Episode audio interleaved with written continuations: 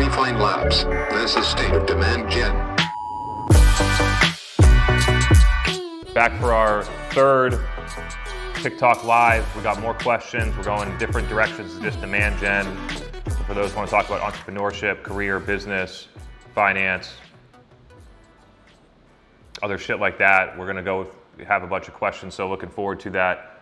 Um, so, so Clayton Smith Social wants to know why is it that website traffic is not better than social traffic? I, I, I'm not saying that website traffic is not better than social traffic. What I'm saying is that the videos that I post get 150,000 impressions on LinkedIn, and most businesses' websites get like 20, 30K total traffic per month, but they spend hundreds of thousands, if not millions of dollars total, maintaining and supporting their website, blogs, content, visual identity, design, millions of dollars maintaining the website, but won't spend fucking five thousand dollars to make a make a LinkedIn production or a podcast show that drives tons of engagement. And we need to be looking at where are people actually starting and the place where people start, where they're actually like learning and buying, you can think about this all, it all starts in dark social in communities, social networks, direct word of mouth, peers, and things like that. That is what happens before someone gets to your website. So we need to be valuing these at a different level. So I hope that was clarifying for you, Clayton. It's not to say that website traffic isn't important, it's to say that people's mindset is that social impressions and things like that aren't as important as website. In my view, is that they should at least be on equal footing. Drop your questions in the chat if people want to talk through stuff. Question here Does a looming tech recession have you worried about uh, churn from our customer base or stalled acquisition?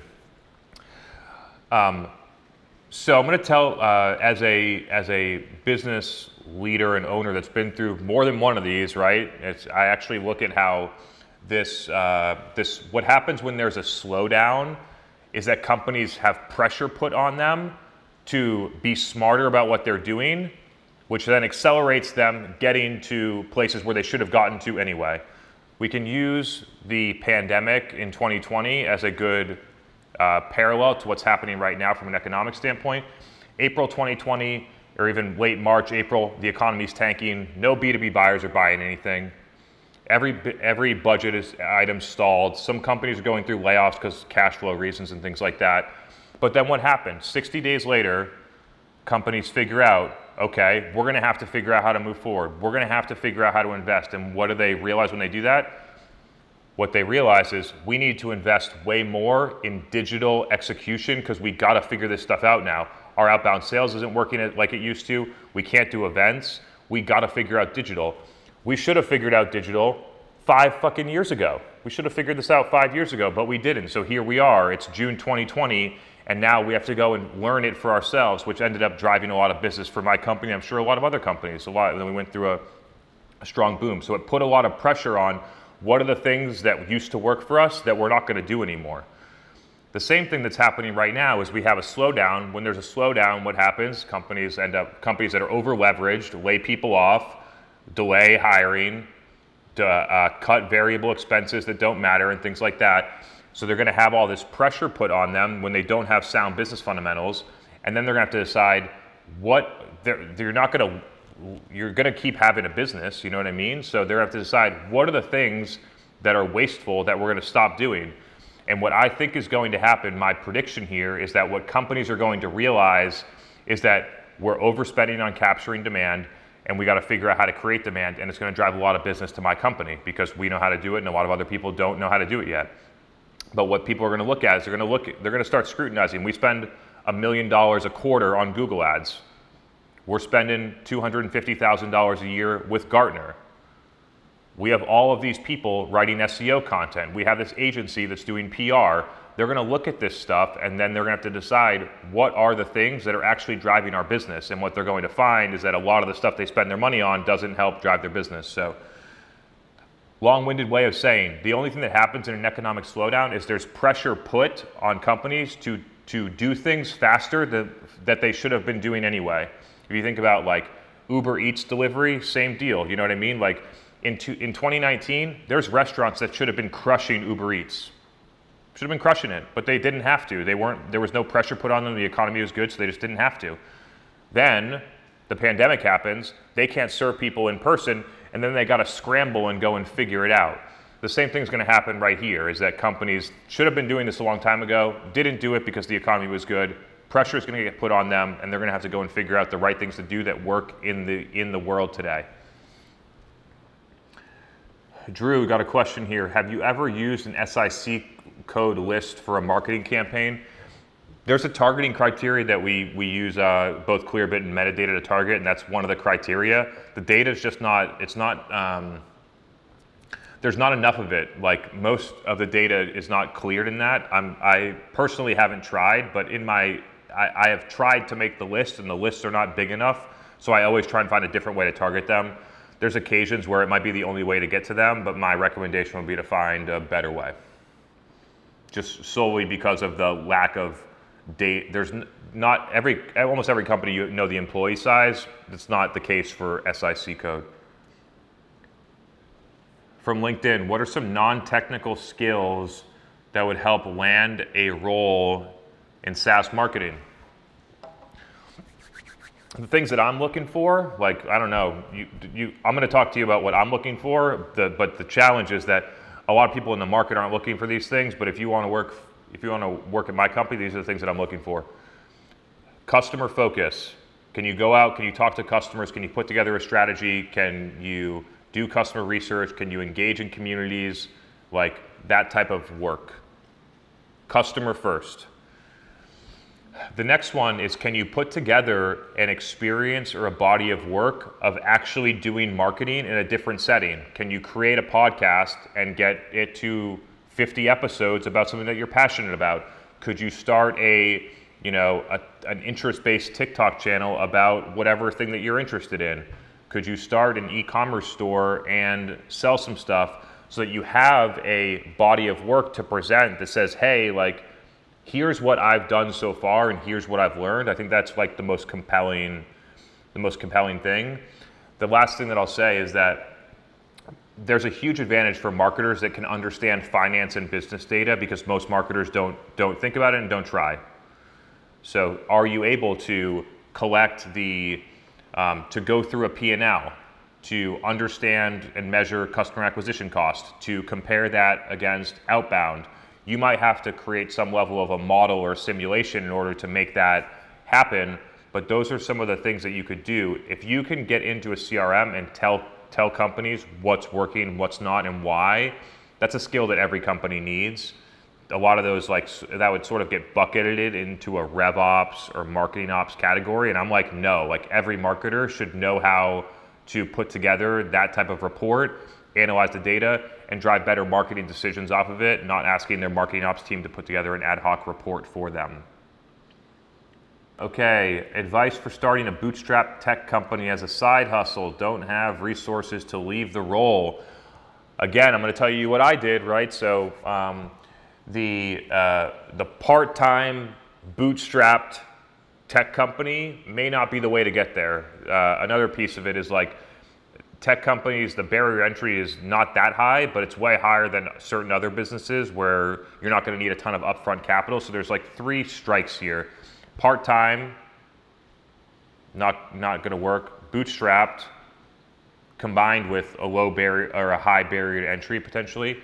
I would rethink this completely. What I did is I started a different company. I started a service company that can be profitable from day one that allows me to, to leave my job and work on it full time, that provides cash flow, provides market research with customers, provides resources like the employees and things that work here.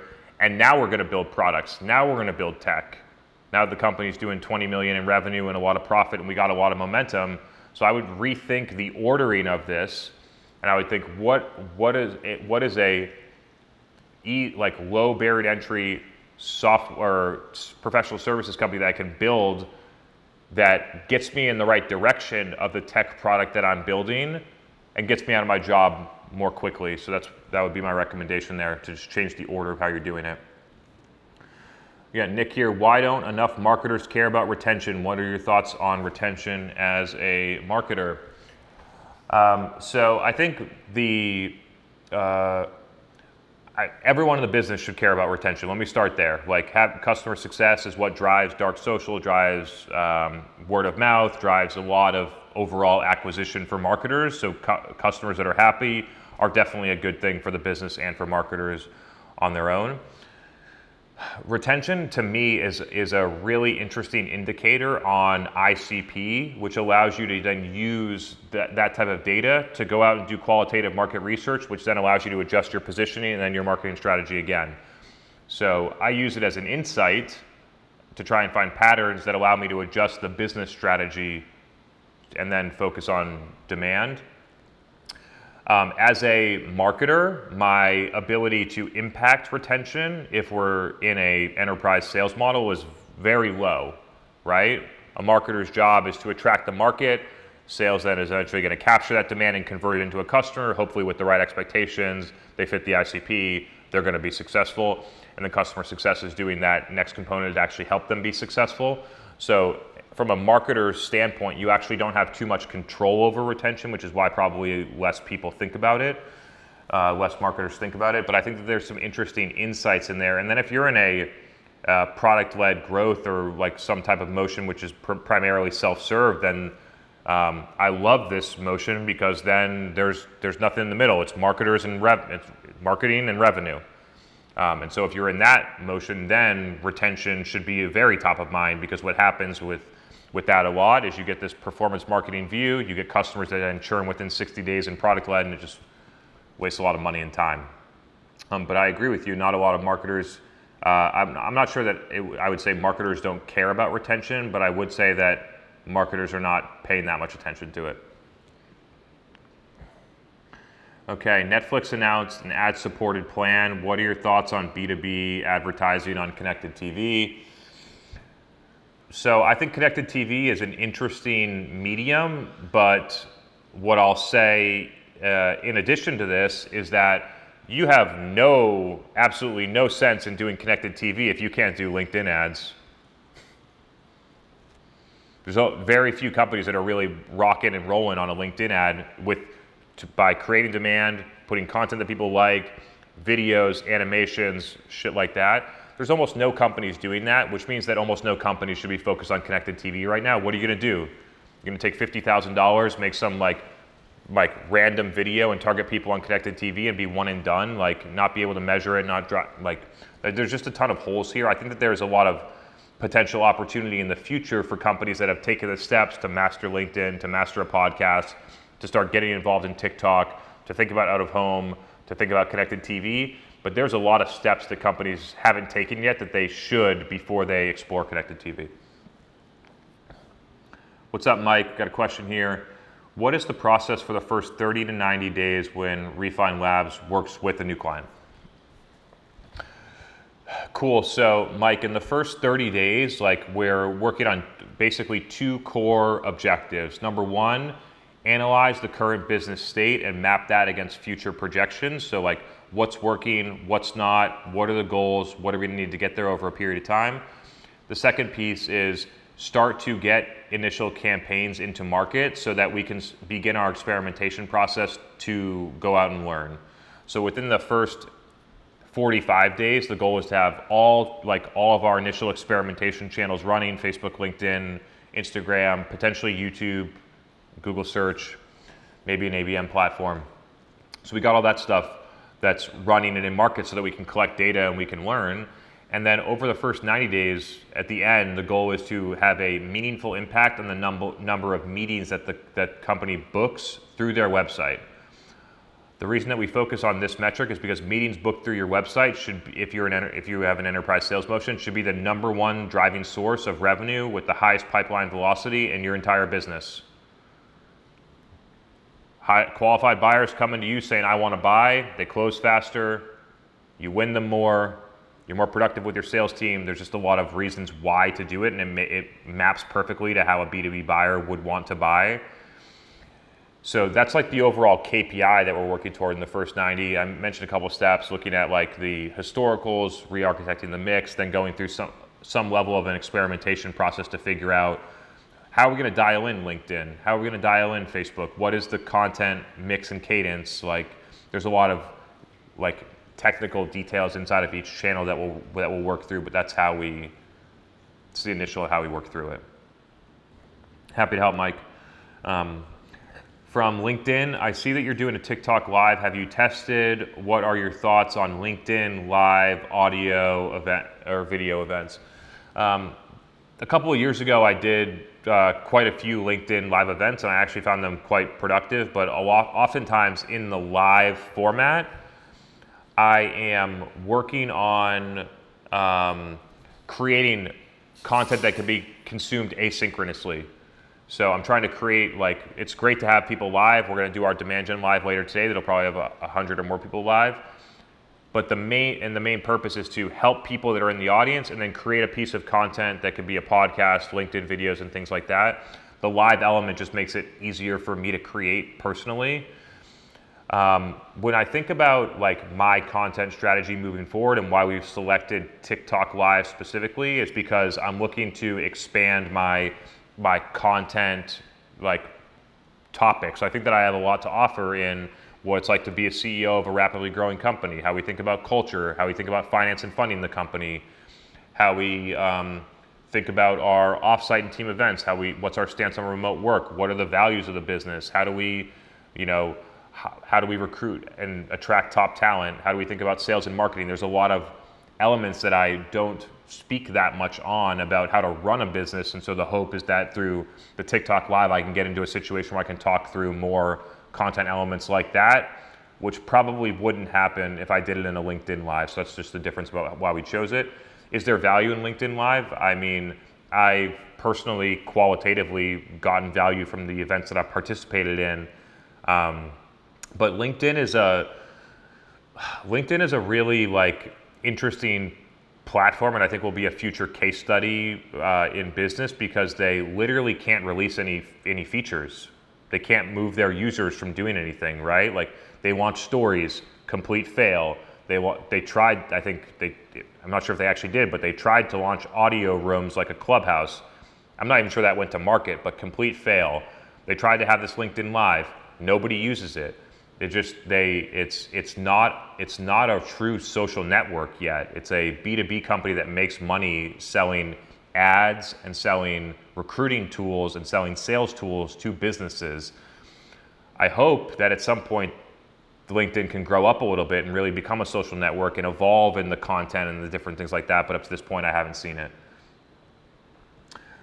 What's your suggestion on A/B testing tool to evaluate funnels? Any thought on VWO? Um, uh, can't pronounce the name here, but this is a great question. Um, I'm personally focused 100% on creating demand. And when you are creating demand, you don't need A B testing because you're not optimizing for a short term metric like clicks or form fills or click through rate or things like that. So, A B testing is only useful for capturing demand. Um, that said, We've tried a couple of VWO, Optimizely, HubSpot has like a lightweight built-in tool. I personally don't have any I personally don't have any preference, but what I would say to you is I'd look at what is your, your time and resource allocation between capturing demand and creating demand because if you're if you're looking through this like this part, you're probably way over leveraged on capturing demand. Okay, Nick, will we Refine Labs do any in-person micro events soon? Would love to meet up with people. Yeah, I'd love to meet up with people too. Um, we don't have any plan on the calendar, but that's something that we'll probably do. Hopefully, either um, hopefully either in Boston or Austin or another place soon. Um, maybe Todd and Angelica can take that. We'd love to get back to doing micro events. I did a couple of them in pre-pandemic 2020, and they were so fun and effective. And I just love getting out there and showing people that there's another way to run an event, especially a live event, than what most people most people do.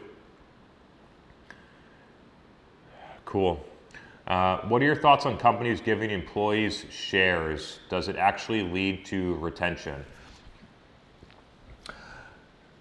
Okay. Whoa, this is going to be a big one. So, from the employee side, so from my side, um, I have been a, a, employee of several companies before I started my company. Two of them I was granted shares. Um, one of them, the company achieved the outcome that they were going for. So, like, it, what was supposed to happen from the employees to make all the money, it happened. The company IPO'd. They IPO'd, market cap at that point was like 500 million. The problem was that they raised like 450 million in order to get there. So what happens? Investors get all the money back, then all the primary shareholders, by the time it gets to an employee, I think my shares were worth like $17,000 pre-tax. So as a, if you are a, you know, director, manager, even sometimes a VP level employee, or if you're joining as employee more than 150 and beyond, like your shares are so diluted. Like even if the company does super well, like the odds of you having any level of a life changing amount of money, like, and I think life changing amount of money is like more than a couple years of your salary. You know what I mean? You make a hundred grand, like life changing amounts. Probably even 250 grand at when you make a hundred k is not a life changing amount of money. So, um, I personally think that shares are often like employees think, oh my gosh, like it's going to be worth so much, and then they you get to the end, and what happens, and what you realize is, damn, I stayed here for five years for eight thousand dollars for this company to get bought or go public or whatever. Um, so I think that people really need to think about what are the shares outstanding, how much are these shares worth, what is the op- like the possibility this company actually exits, what would that mean to me? Employees are the lowest in the totem pole and who gets paid out. There's primary, I don't know the exact terminology, but there's primary investors, there's sec- other types of shareholders. Employees have like the lowest payout, so everyone gets paid before employees. Um, I think that it wrongly leads to, I think it leads to uh, the idea that you should stay for it. Um, but from an employer standpoint, what happens is that you have people that don't want to be there staying for shares. So I think it actually creates, um, there's a, uh, like cert- during certain vesting sequences, like if you're trying to vest shares over two years, then there's a lot of people that are like, they call them zombies. They've been there for 18 months. They're not, they're not engaged at work. They're not providing any value but they want to stay there for six more months so that their shares can vest before they leave. Um, so I think I personally think that when you think about employee retention, it should be looked at holistically. I think that you have there's uh, there's financial outcomes, there's benefits, there's growth opportunities, there's learning opportunities, there's the overall culture, there's whether it's like traveling or other things. There's just so much uh, what the environment is like. There's so much wrapped into what an employee experience that le- leads to retention could mean. Um, and I think that employees look at it in a, typically look at it in a very narrow-minded view that's only financial, which leads them to join companies where they can't grow, where they don't learn, and where the financial outcomes aren't even that much better. So um, encourage people to think a little bit differently there. Okay, got another one here how to fix demand gen activities when when you the only thing you do is using intent data. Um, so if you're using intent data, then by definition you are only capturing demand because you wouldn't get the data if there was no intent. There needs to be if there's intent, then that means that you're capturing the demand because something else had to have happened to create the date to create the intent data which would be the what created the demand, and then the intent data happens. So if you're only using intent data, I think you're fucked. I think you're in trouble because you're not taking control over how the demand is actually being created. And when you don't have control over how the demand's being created, one, you don't have control over your own growth. Two, somebody else is creating the demand, which means that they're going to be the first choice and a lot of the buyers are going to go straight to them while you try and sit behind your desk and get some intent data and call some people that have never heard of your company, that don't know your product, that already want to work with somebody else. Personally, I think it's a losing game if you're not if you're not creating demand intent data is a waste of time. Do you value channels based on pipeline created versus closed won? when you hear more timing not right as a disqualification reason? Um, so I don't look at the channels. I look at the sources of pipeline. So like, did someone come through our website asking for a demo? Did we cold call them? Did we get intent data and cold call them? Did they convert on a lead gen ad inside of Google and never actually hit our website? Like, those are the, the things that I'm looking for.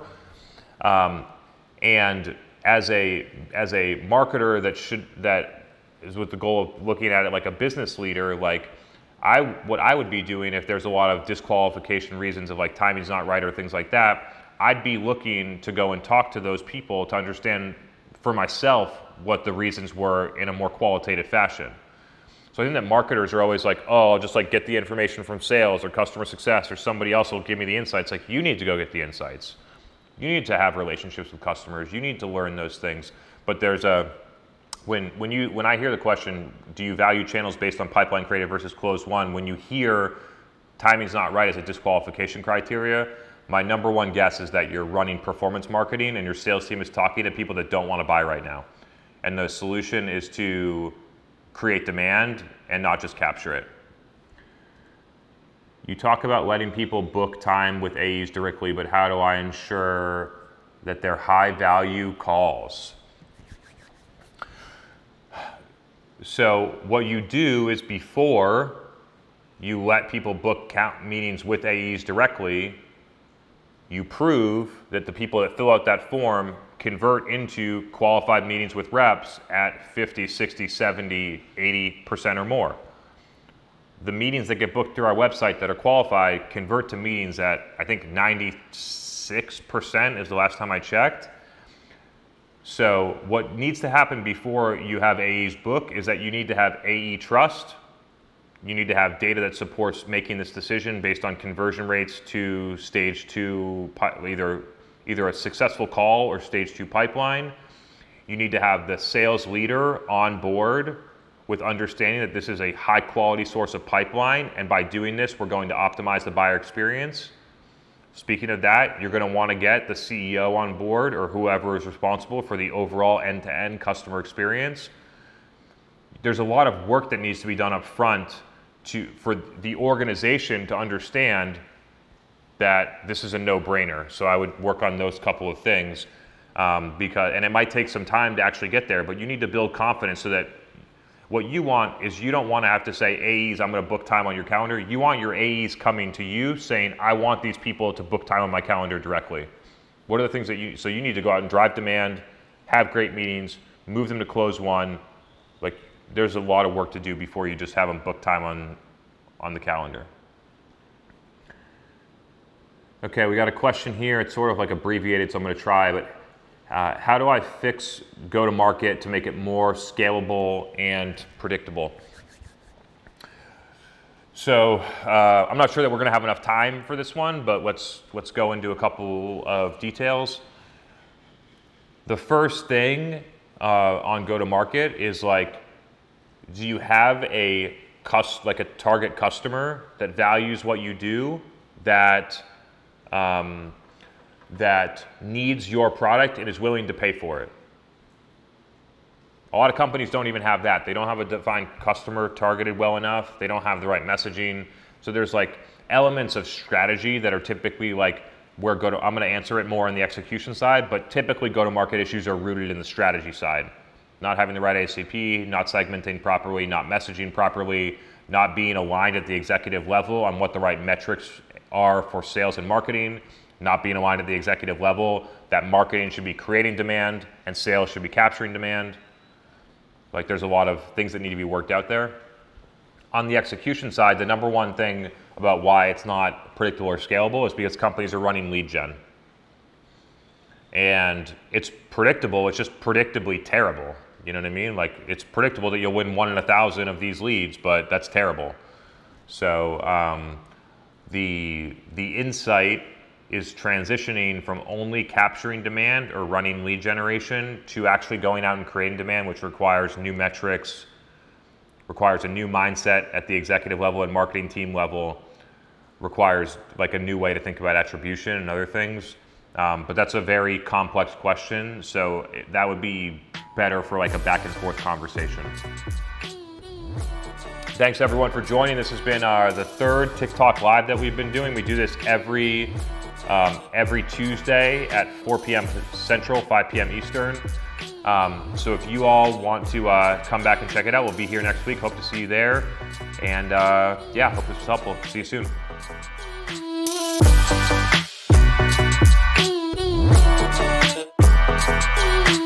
Hey everyone, really appreciate you tuning into this episode of the State of Demand Gen podcast. And I just wanted to take a second to say to all of the listeners out there, we just crossed over 40,000 listeners across the world to this podcast. And so, super grateful and super happy that for all of you, really appreciate you tuning in, attending the live events, engaging on the LinkedIn content, and now watching us get started up and engaging on YouTube and TikTok. And so, Thank you, thank you, thank you to all of you. And if you haven't already, if you've gotten value from the podcast, I would really appreciate if you could go to Apple Podcasts in the review section of this podcast and leave a quick review or a rating. It would mean a lot to me.